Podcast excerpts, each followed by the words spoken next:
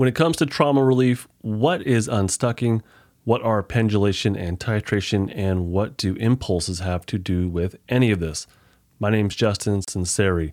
I'm a licensed marriage and family therapist, helping you to understand the polyvagal theory clearly and apply it to your traumatized state so you can finally get the relief that you deserve and need. Welcome to Stuck Not Broken. I'm going to be answering a question from one of my uh, course students. I'm going to call them Billy, and here's the question. Unstucking means eventually one won't experience that stuck energy, for example, freeze, anymore, or that with this pendulation and titration practice, one is going to build a stronger vagal brake and acquire more self-regulation tools question mark.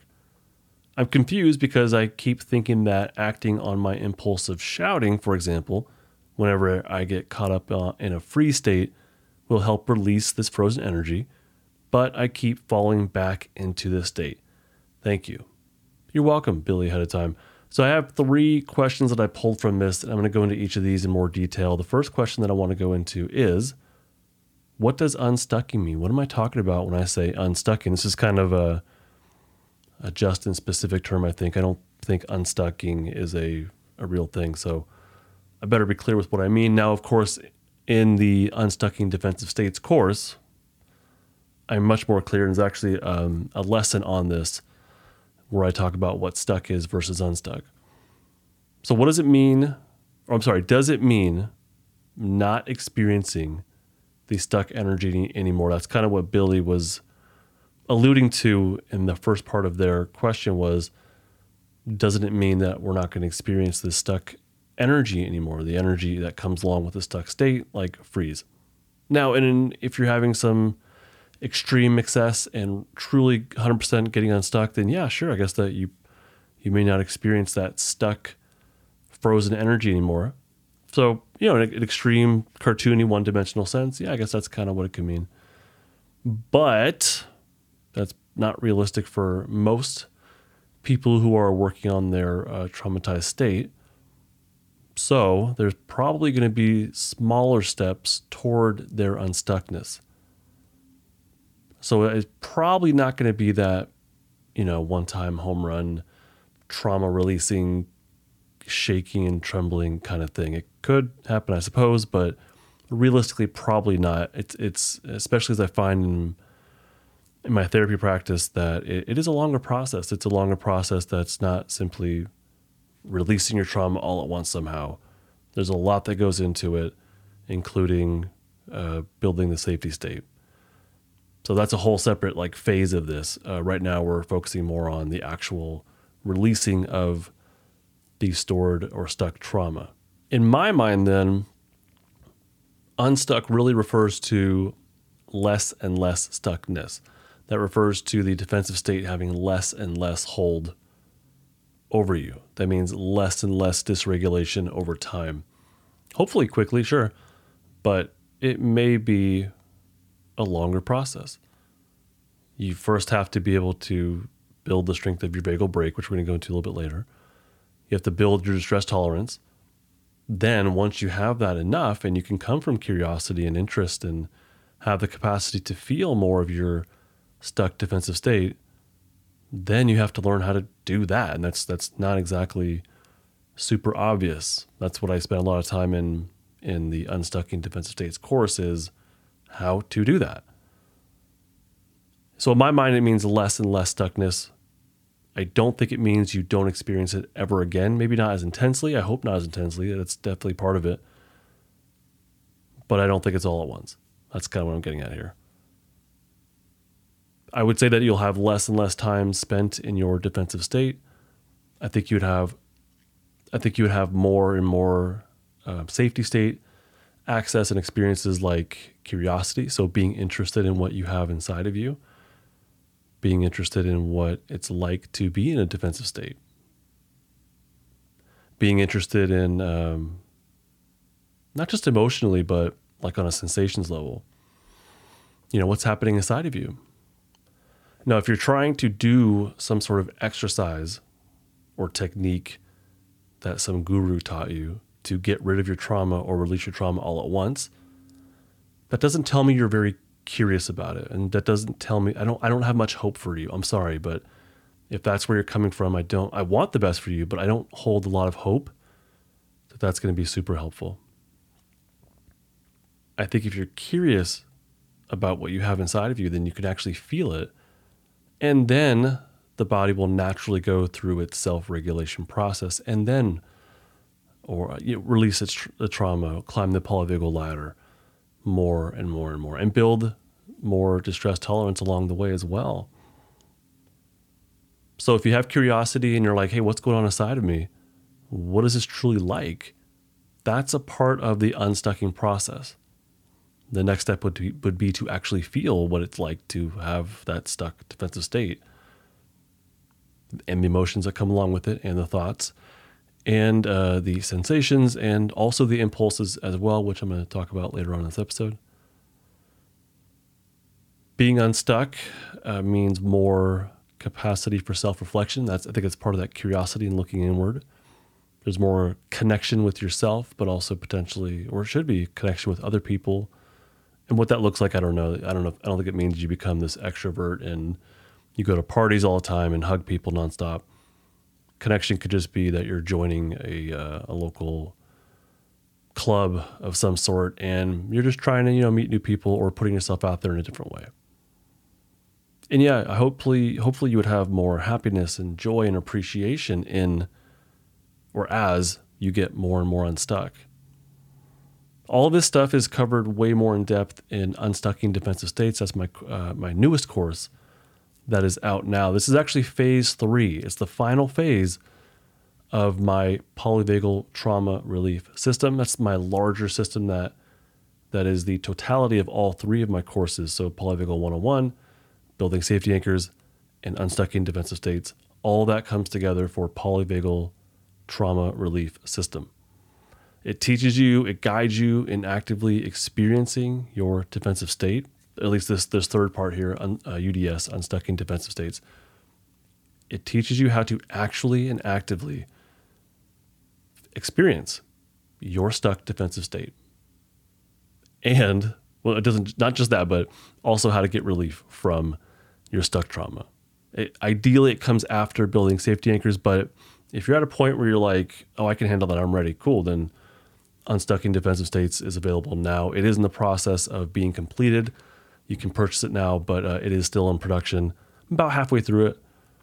Um, you'll also get access to my Stuck Not meetups, which are happening uh, twice a month at this point. and I, I love doing those.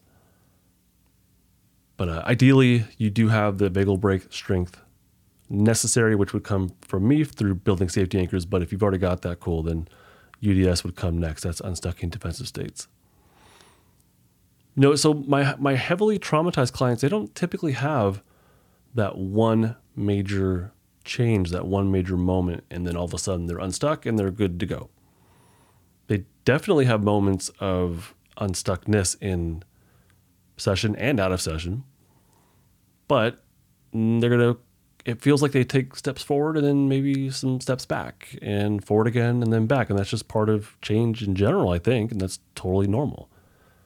So it's a gradual process. Unstuck is a gradual process. Does that mean you get that you'll forever have, you'll never experience that defensive state again? No, of course not. You're human, you're a mammal, you're, you're going to feel these things again. Will you feel the trauma? that you're currently going through right now with flashbacks and all, I think the likelihood of that is less. And when it does come up, it won't be as intense. That's usually how it goes. If you're someone who's like you're on this path and you're not going to be in my course, that's totally fine. That's I think what I want you to get from this is that it's a gradual process. There may not be that home run. There may not be that one moment where a miracle happens and you're unstuck and you shake and tremble and release it all at once. That, that may not happen. And that's okay. It, it is a gradual process. So for you, I want I want to make sure you know that. And whatever process you're going through to find the relief that you deserve, I, I would just trust or know that baby steps are completely okay. It's actually normal and good, and it's it's forward. Hey, fellow Stuck Not, do me a quick favor though, and make sure that you're subscribed or following this podcast if you can. Um, if you're driving, don't do that. After you give the subscribe or the follow button a little, a little press, a little tap, You will get immediate access to every episode right away. Uh, your subscription and also sharing this podcast goes a long, long, long way. I deeply appreciate it. So thank you ahead of time. Okay, topic number two. Uh, Billy had mentioned pendulation and titration leading to more self regulation tools. What I would say is, first off, let's talk about what these are briefly. Of course, this is covered in Unstucking Defensive States. Also, Peter Levine has great information on pendulation and titration. Uh, if you read up on his stuff, you'll you'll get a, a really good understanding of what these are. But basically, pendulation is the pendulating, so going back and forth from defense to safety, from your stuck, traumatized state to um, some sort of safety anchoring, some sort of basically like from a pain to some sort of uh, sense of goodness, from bad to good. I don't look at it that way, but you might be that point where that makes sense to you. So I'll, I'll put that out there. But none of this is good or bad. It simply is. It may feel negative or positive, and that's kind of that's kind of it. Is you're going from something that feels more painful to something that feels uh, more pleasurable. So pendulating is going back and forth, uh, potentially rhythmically, potentially purposefully, where you're consciously choosing to to go from one to the other. Titration is feeling and releasing a little bit of your defensive state at a time. So that would be like your uh, stuck freeze state. You're releasing a little bit at a time, not all at once. It's probably going to be overwhelming. It could trigger overwhelm or rage or panic if you're not prepared for it.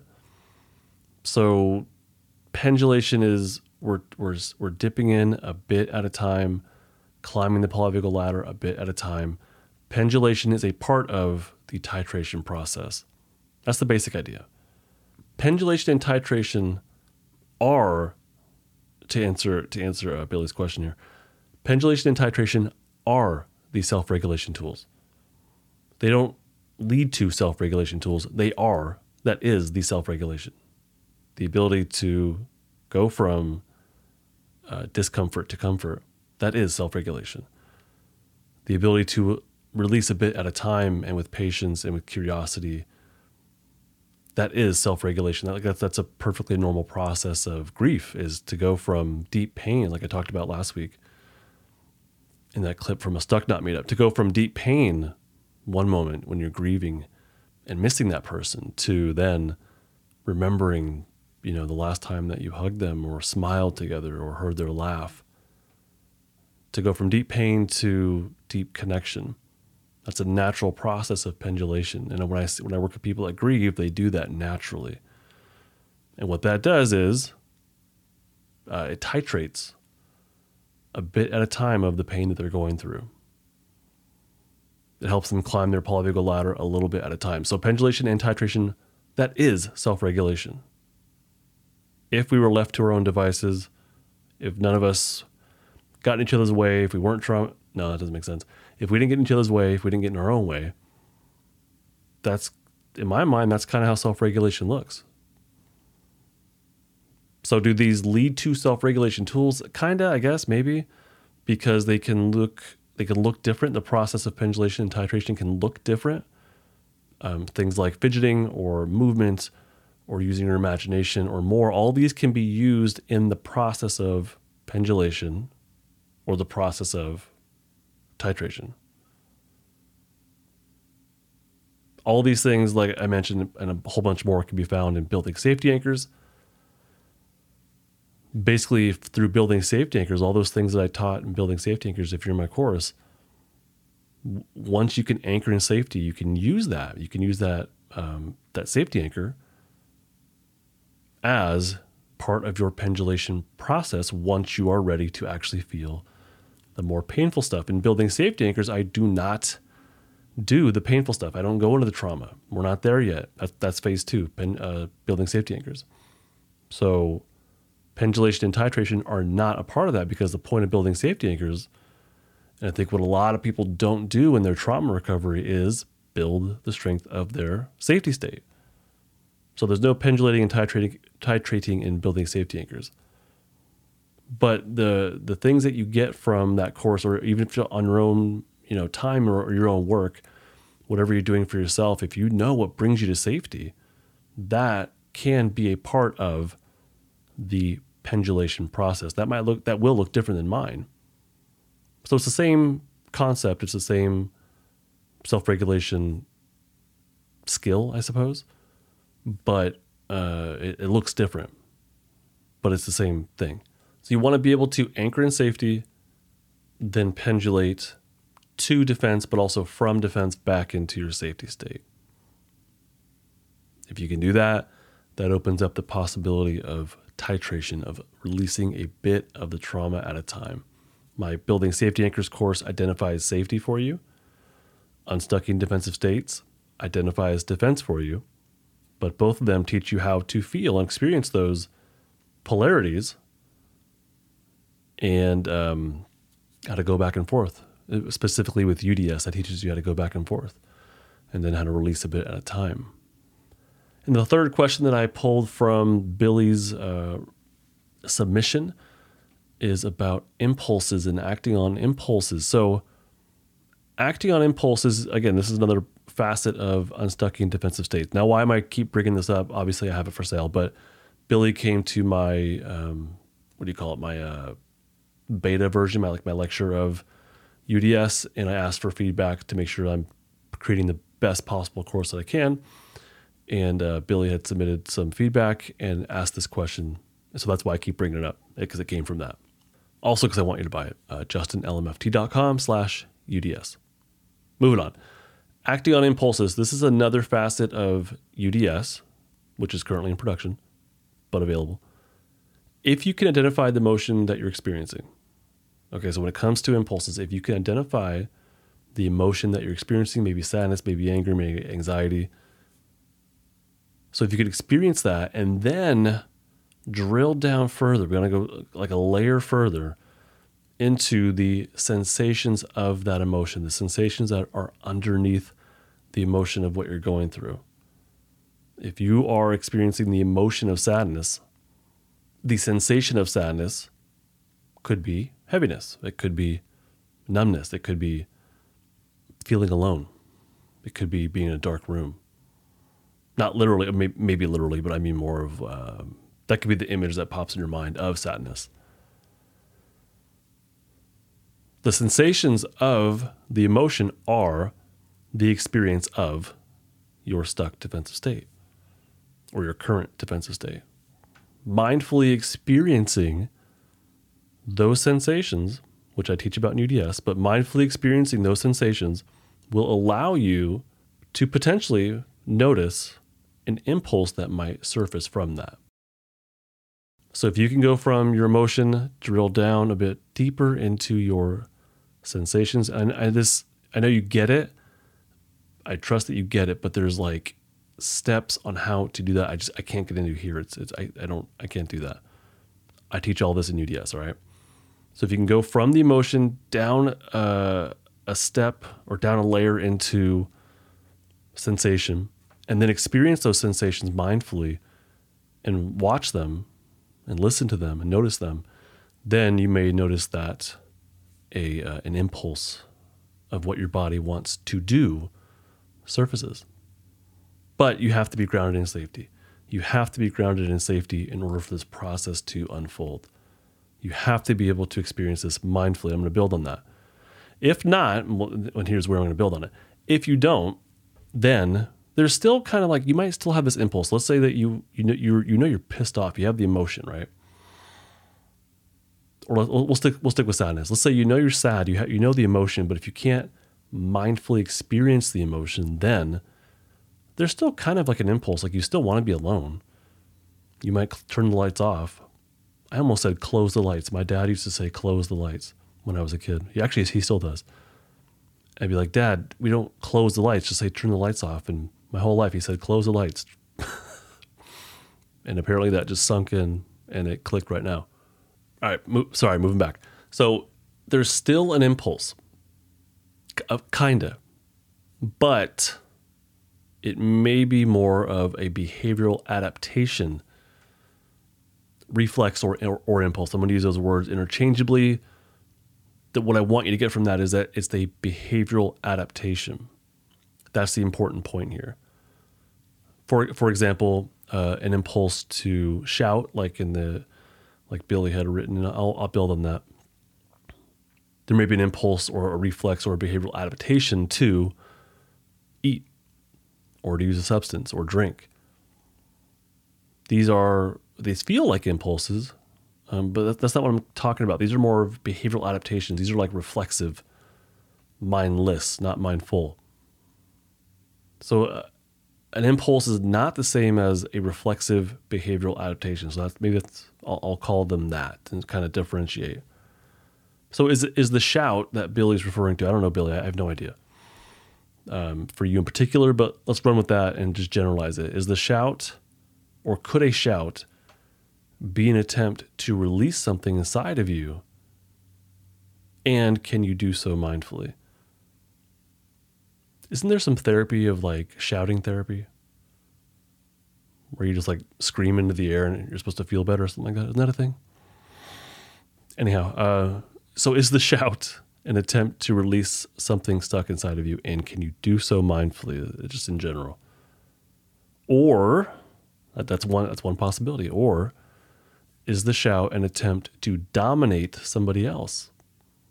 and get them to submit to you so that you can feel dominant? Or is the shout a desperate attempt to get someone to hear you? On that third one, I mean, if that's true, and again, I'm talking just in general here, um, I'm more curious about the experience of being alone and being afraid. I'm I'm more curious about the experience, the sensations that underlie, and then the impulses that come from. But the sensations that underlie the the emotion of desperation and aloneness and being in, uh, needing help. But also, if that's true, there's there's some fear there, right? And with fear comes immobility. So, shutdown. I'm more interested in, rather than the behavior of shouting or of using the drug or eating whatever it is or uh, cutting, or it, it could be many things, right? Of course, the behavior is significant, of course. But I'm also wondering well, what's underneath the behavior, what emotion, and what what sensations are underneath that emotion. And there's always kind of more. There's always more that lies under, underneath there. So, you know, is if there's a desperate attempt to get someone to hear you through screaming, through shouting, to me that means fear, and that to me that means immobilization. And if you can get to that level of feeling that stuff, then there may be an impulse that emerges from that. In the example, let's go back to this. Billy had said, whenever I get caught up in a freeze state, I'm sorry, I keep thinking that acting on my impulsive shouting, for example, whenever I get caught up in a freeze state will help release this frozen energy, but I keep falling back into the state. Thank you. So if you're acting on what feels like an impulse and the problem keeps coming back to me, and I, I know I said you're, I'm, I'm talking in general to, to you, listener. If you're doing the same thing over and over again, if you're acting on an impulse to yell at somebody or yell or use something to feel better. If you're acting on an impulse and the problem keeps surfacing, to me, that's a behavioral adaptation, a reflexive behavioral adaptation, not an impulse that stems from your polyvagal state. If you can identify the impulse and act on it, then you have an opportunity. if you can mindfully act on it and experience it, then you have an opportunity to actually feel and allow the self regulation process to happen. Polyvagal ladder climbing to happen, um, defensive state, you know, releasing, discharging to happen. If this stuff interests you, though, hey, unstucking defensive states, that's phase three in the larger polyvagal trauma relief system. Head on over to justinlmft.com if you like this. I mean, I'm I'm putting it all together for you. Everything you need in one course. And again, UDS is in production, but it is coming along nicely. I am super happy with it. Now, that's it for this episode, but I do have a nifty gifty for you. Um, it's called SSIEC State, Sensation, Impulse, Emotion, Cognition. It's a one page worksheet for free. Head on over to my website and you can download it at justinlmft.com slash SSIEC. justinlmft.com slash SSIEC. So on this sheet, I have a whole bunch of words relating to your polyvagal state, your sensations, your impulses, your emotions, and your cognitions. I lined them up for you to help you identify what the heck you're going through. Maybe there's a word there that, that'll jump out at you and you could be like, oh, that's that that's me. That's how I feel. And if you can do that, then you can use this sheet to connect to potentially other words in other domains. Like if you know or if you see that sadness is in the emotion column, then you can use the sheet to look at the other columns to line up um, potential impulses that may come from that or or uh, uh, sensations or even cognitions.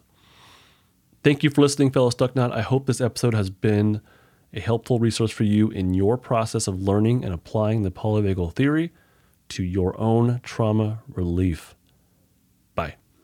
This podcast is not therapy, not intended to be therapy or be a replacement for therapy. Nothing in this creates or indicates a therapeutic relationship. Please consult with your therapist or seek for one in your area if you are experiencing mental health symptoms. Nothing in this podcast should be construed to be specific life advice. It is for educational and entertainment purposes only. More resources are available in the description of this episode and in the footer of justinlmft.com.